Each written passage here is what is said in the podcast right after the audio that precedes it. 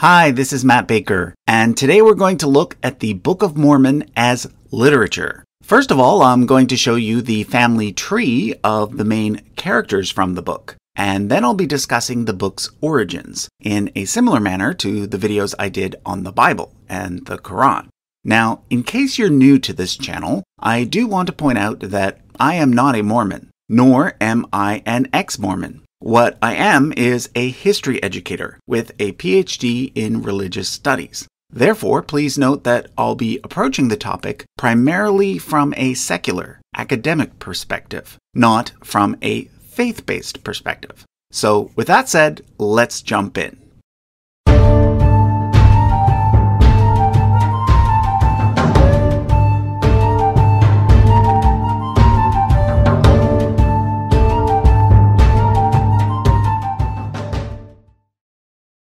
When it comes to holy books, Judaism has the Tanakh, which is made up of the Torah, the prophets, and the writings. Christianity also uses the Tanakh, but calls it the Old Testament. This is because Christianity has a second book, which it calls the New Testament. However, Mormonism takes things one step further. It uses both the Old and New Testaments and then adds to them a third book, known as the Book of Mormon, subtitled Another Testament of Jesus Christ. The introduction of an entirely new set of scriptures is one of the reasons why some academics consider Mormonism to be a completely separate religion and not just another branch of Christianity.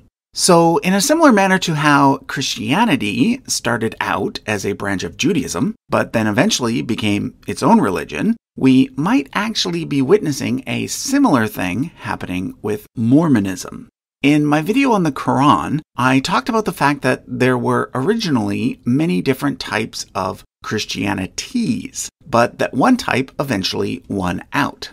The technical term for this quote unquote winner is Nicene Christianity, which basically means churches that believe that Jesus was in fact God and that he shares one essence with God the Father and the Holy Spirit, a doctrine known as the Trinity. So, even though there are many different branches of Christianity today, such as Catholic, Orthodox, Protestant, etc., they all fall under the umbrella of Nicene Christianity.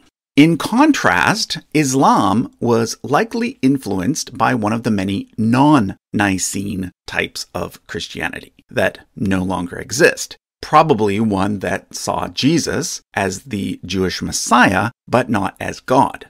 In a similar manner, Mormonism is also based on one of the non Nicene versions of Christianity. In this case, the type that sees Jesus as God, but as being distinct in essence from God the Father. So basically, from the Mormon point of view, they would say that Nicene Christianity took the wrong path, and that Mormonism represents the restoration of the correct, original path. Okay, I'm now going to quickly summarize the basic story arc of the Book of Mormon and I'm going to do so by showing you the family tree of the main characters from the book. It all starts with a man named Lehi, who was an Israelite from the tribe of Manasseh. He, his wife Sariah, and their first four sons were living in the kingdom of Judah just prior to its destruction by the Babylonians. The story begins with God warning Lehi and telling him to leave with his family and to go to a new land. So they leave, taking with them Lehi's friend Ishmael and Ishmael's family, who were from the tribe of Ephraim. But before they go, they also steal a set of brass plates containing their family's history from a man named Laban. And because of this, Laban's servant Zoram ends up joining them as well. Anyway, along the way, Lehi and Sariah have two more sons, Jacob and Joseph. Ishmael dies, but his children continue on the journey. Eventually, in the year 589 BC, the group reaches an unknown location in the Americas. The sons of Lehi marry the daughters of Ishmael, and the sons of Ishmael marry the daughters of Lehi. After Lehi dies, Nephi becomes the leader, but this causes conflict with his two older brothers. So eventually the settlers split into two groups. The descendants of Laman and Lemuel, as well as the descendants of the sons of Ishmael, become known as the Lamanites, whereas the descendants of Sam, Nephi, Jacob, and Joseph become known as the Nephites. Basically, in most of the Book of Mormon, the Lamanites are portrayed as the bad guys, and the Nephites as the good guys.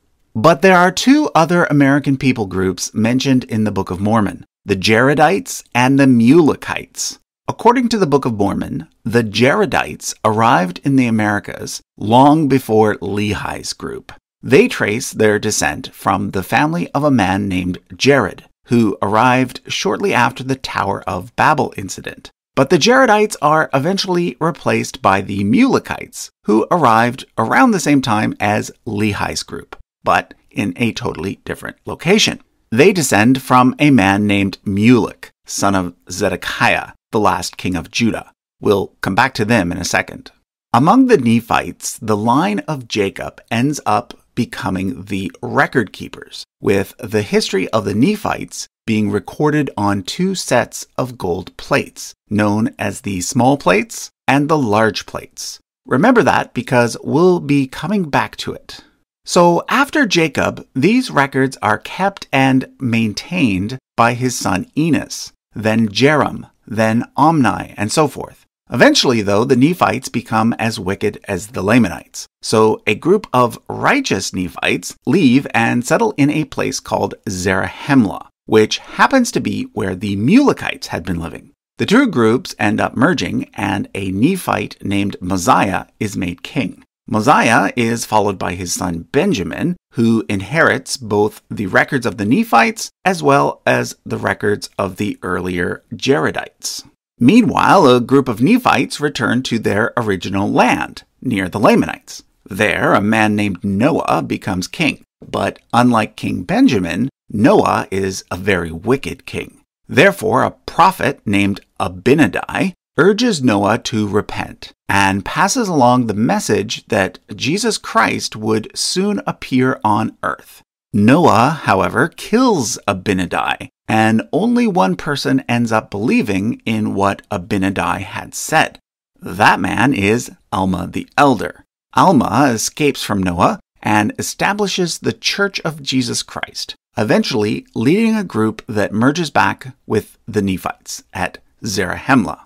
King Benjamin is followed by King Mosiah II. Mosiah II has four sons, but none of them wanted to be king. Instead, they decide to dedicate their lives to missionary work among the Lamanites. Thus, a period begins where the Nephites are ruled by judges, starting with Alma the Younger. At this point, it is Alma's line that takes over the role of record keeper. Eventually, though, the Nephites and Lamanites merge, and in 34 AD, after having lived and died over in Judea, Jesus appears in the Americas as promised. Like in Judea, he chooses 12 disciples, three of whom are Nephi III, Timothy, and Nephi IV. A period of peace begins which lasts for about 200 years. But eventually, the people divide into two groups yet again, with the unbelievers calling themselves Lamanites and the righteous calling themselves Nephites. But after some more time, even the majority of the Nephites become unbelieving as well. There's several final battles between the Nephites and the Lamanites, but in the end, the Nephites are completely destroyed around the year 485 AD. But before this happens, the records of the Nephites were passed on to a Nephite commander named Mormon, who then creates an abridged copy of the large plates. The last Nephite ends up being Moroni, son of Mormon. He takes the small plates, together with the abridgment that his father made of the large plates, makes a few final additions, adds an abridgment of the much earlier Jaredite plates, and then buries the whole thing in a secret location. And that's how the story ends. Well, at least until the year 1823, which was when a man named Joseph Smith claims that he was visited by an angel named Moroni and shown the location of the plates. But before I delve into that part of the story, I want to mention two things. First, although Mormons used to claim that all Native Americans today are the direct descendants of the Lamanites, nowadays they tend to claim that only some are. In other words, most Mormons now believe that their scriptures only tell a small portion of what happened in the pre Columbian Americas, and that there were likely other groups as well, such as those who arrived by way of the Bering Land Bridge. Second, you might be wondering where in the Americas do Mormons claim that all of this took place? Well, there's no definitive answer to that. According to the Book of Mormon, the geography looked something like this the most notable feature being a narrow strip of land separating two land masses. The earliest assumption was that the narrow strip of land was Panama, and that the story was spread out over the entirety of North and South America. However, nowadays most adhere to some sort of limited geography model, with the story being set either here, near Mexico, or here, near the Great Lakes. Although there's several other theories as well, including one in which the whole thing is set in Malaysia instead of the Americas. But back to Joseph Smith. Smith grew up on a farm in upstate New York in the early 1800s. The United States was a very young country at that point and was experiencing what is known as the Second Great Awakening, a time when many people were attempting to revitalize Christianity. As a teenager, Smith earned money as both a treasure hunter and a scryer. A scryer is someone who looks into a special stone in order to receive supernatural knowledge. Supposedly, in 1823, at the age of 17, Smith did find a treasure with the help of an angel named Moroni. That treasure was the golden plates, and supposedly they looked something like this. According to Mormons, they were found on this hill, about 25 miles southeast of Rochester. But it wasn't until 1828, at the age of 22, that Smith began to translate the plates by staring into his hat using either a special stone or a special pair of glasses. By 1830, the manuscript was finished and the book was made available for sale. Let me now describe to you how the Book of Mormon is arranged. Like the Bible, it is divided into smaller books, each of which are further divided into chapters and verses. There are 15 books in total, all of the names of the books are based on characters that we've already discussed when we went through the family tree chart. So, for example, according to Mormons, the first two books were primarily written by Nephi, son of Lehi, with perhaps some editing done by later record keepers. Mormon tradition also holds that the first six books are based on the small plates, whereas these six books are based on the large plates which were later abridged by the Prophet Mormon. The small book in between, called Words of Mormon, is a note by the Prophet Mormon explaining the difference between the two sets of plates. Near the end is the Book of Ether, which is a summary of the earlier Jaredite records that were added by Moroni. And then, of course, last comes the Book of Moroni, because he's the one who did the final compiling and then buried the whole thing.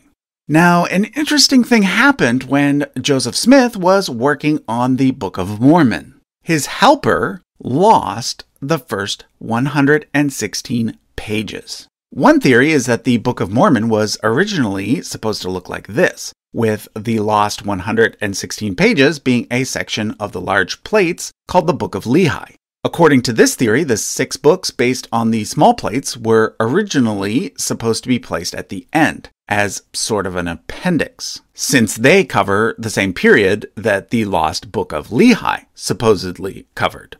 So, what some Mormons believe is that after the lost 116 pages incident, Smith continued with Mosiah first, and then completed 1st Nephi to Omni last. However, he placed these final six books at the beginning in order to make the whole thing flow more chronologically. This is probably a good time for me to switch from telling you what the faith based view of the Book of Mormon is to what the secular academic view is. because from a critical point of view, the whole small plates, large plates thing seems like a good way to make up for the fact that Smith's helper lost the first 116 pages. Think about it for a second. If Smith was creating the whole thing himself and only claiming that he was transcribing an ancient text, the missing 116 pages posed a major problem. You see, if he were to have quote unquote retranscribed those pages, he probably would have ended up using different words. And then what if those original 116 pages suddenly turned up? The two versions could then be compared, and if they didn't match up, he'd be proven a fraud. So, in order to avoid this, Smith simply came up with the idea of a second set of plates that told the same story in a slightly different way. But that's not the only problem. There's also the fact that nothing in the Book of Mormon can be confirmed using standard historical methods, nor can it be confirmed through DNA studies, linguistics, or archaeology. Last week on this channel, I went through a timeline of the pre Columbian Americas. None of it matches with the story told in the Book of Mormon. And we don't even have the golden plates to examine. Conveniently, Smith gave those back to the angel Moroni, and all of the witnesses who claimed to have seen them were either family members or individuals involved in the early Mormon movement.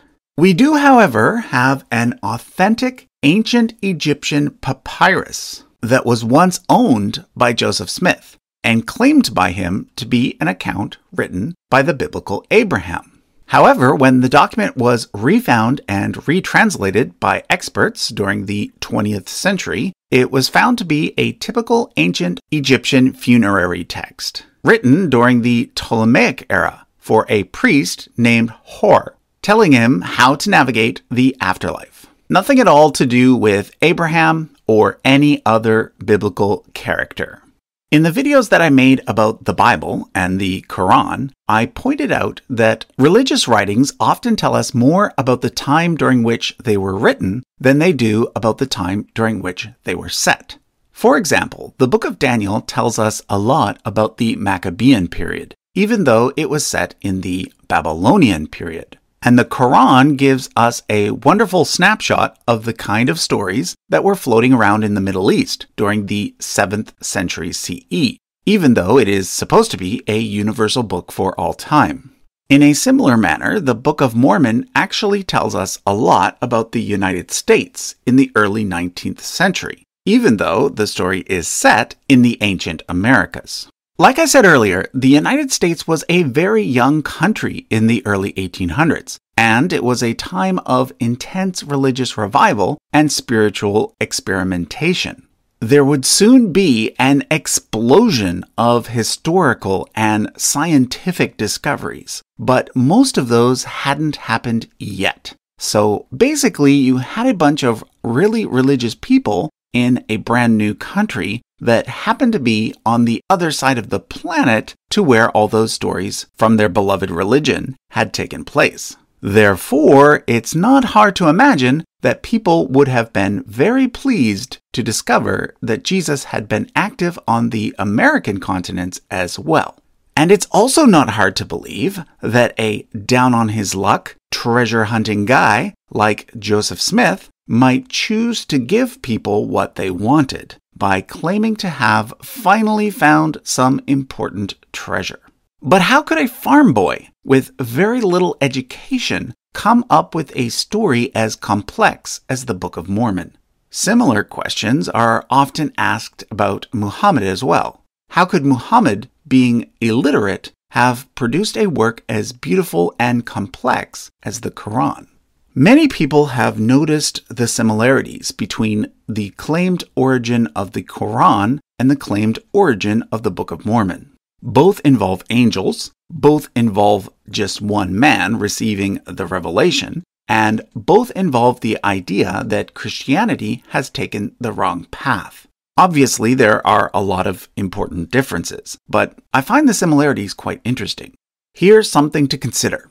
Just because someone hasn't had much formal education, or just because they are unable to read and write, it doesn't necessarily mean that they lack intelligence or creativity. Studies of oral cultures have shown that people with lower literacy actually have much better memories. One of the few books that Joseph Smith was able to read, and read a lot, as a kid was the King James Bible. So it's not at all strange that he ended up producing a book that was very similar in style.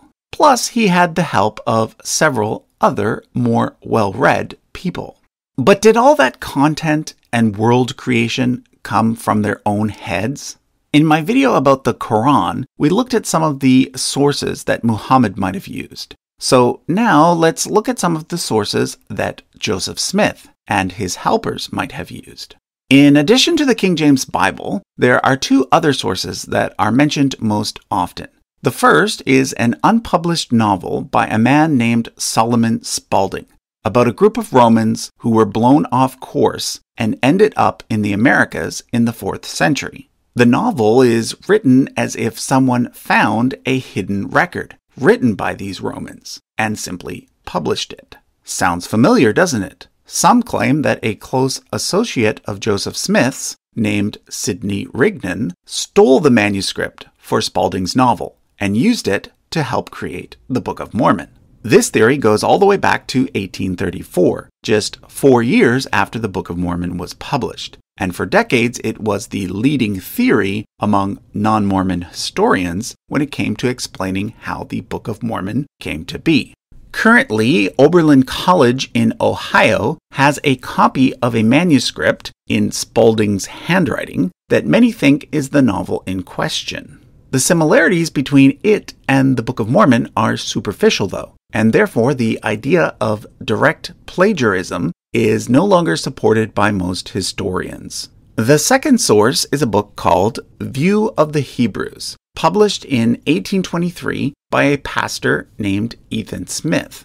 This book argues that the Native Americans are the direct descendants of the lost ten tribes of Israel, a similar idea to the one found in the Book of Mormon. Remember, in the Book of Mormon, Lehi is said to have been from the tribe of Manasseh, and Ishmael from the tribe of Ephraim. This would make the Nephites and the Lamanites the direct descendants of at least these two tribes.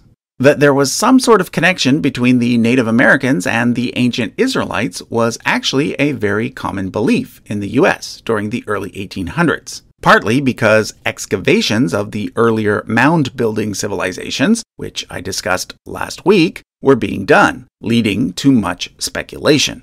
The possibility that Ethan Smith's book, View of the Hebrews, influenced the Book of Mormon is strengthened by the fact that Oliver Cowdery, who was Joseph Smith's main scribe, had previously been a member of Ethan Smith's church.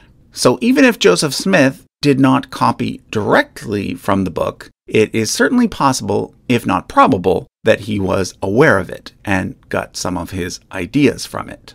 There were several other books published in the early 1800s that have some striking similarities to the Book of Mormon as well. For example, there's one that involves the last archivist of Atlantis, and another one that uses a King James style to describe the War of 1812. So, like I said earlier, the Book of Mormon is basically a snapshot of the various themes, ideas, and writing styles that were common during the very romantic early days of the United States. Personally, I think there is a strong case to be made that the Book of Mormon should be studied as important American literature, rather than just be dismissed as a fringe religious text. So, it's been almost 200 years since Joseph Smith was supposedly visited by the angel Moroni. A lot of Mormon history occurred during these 200 years, including Joseph Smith's murder, the settling of Utah, and many decades during which polygamy was allowed in the church. But rather than go through all of that, I want to end by talking briefly about what Mormonism looks like today. For one thing, there are several different types of Mormons. Most belong to the main Mormon denomination, known as the Church of Jesus Christ of Latter day Saints, or LDS for short. LDS members tend to be quite conservative, but unlike in the early decades of Mormonism, they are fully integrated into the larger American society. Nowadays, the LDS is the fourth largest religious group in the United States, after Catholics, Baptists, and Methodists. And worldwide, there are more LDS members than there are Jews. But there are several, albeit much smaller, Mormon denominations as well, such as the Community of Christ, formerly known as the Reorganized Church, or RLDS. This group is more progressive, supporting gay marriage, for example. Then, of course, there are the extremist Mormon groups that still practice polygamy, such as the FLDS cult led by Warren Jeffs. Jeffs is currently in prison for aggravated sexual assault against one of his quote unquote wives, who was a mere 12 years old. Cultural Mormonism is even starting to become a thing. This is because nowadays there are many people who grew up in the religion, abandoned it as an adult, but still hold a certain fondness for the stories that they were taught in their youth. For those in this group, I'd recommend the book An Insider's View of Mormon Origins by Grant Palmer. In it, Palmer suggests that Joseph Smith may have originally meant for the Book of Mormon to serve as allegories only, and only later decided to teach it as literal history because it was so successful at winning converts. Okay, so that was a look at the Book of Mormon, a brief summary of its family tree, and some possible sources for its origin. Let me know in the comments what other religious groups you'd like to see me cover in the future. As always, thanks for watching.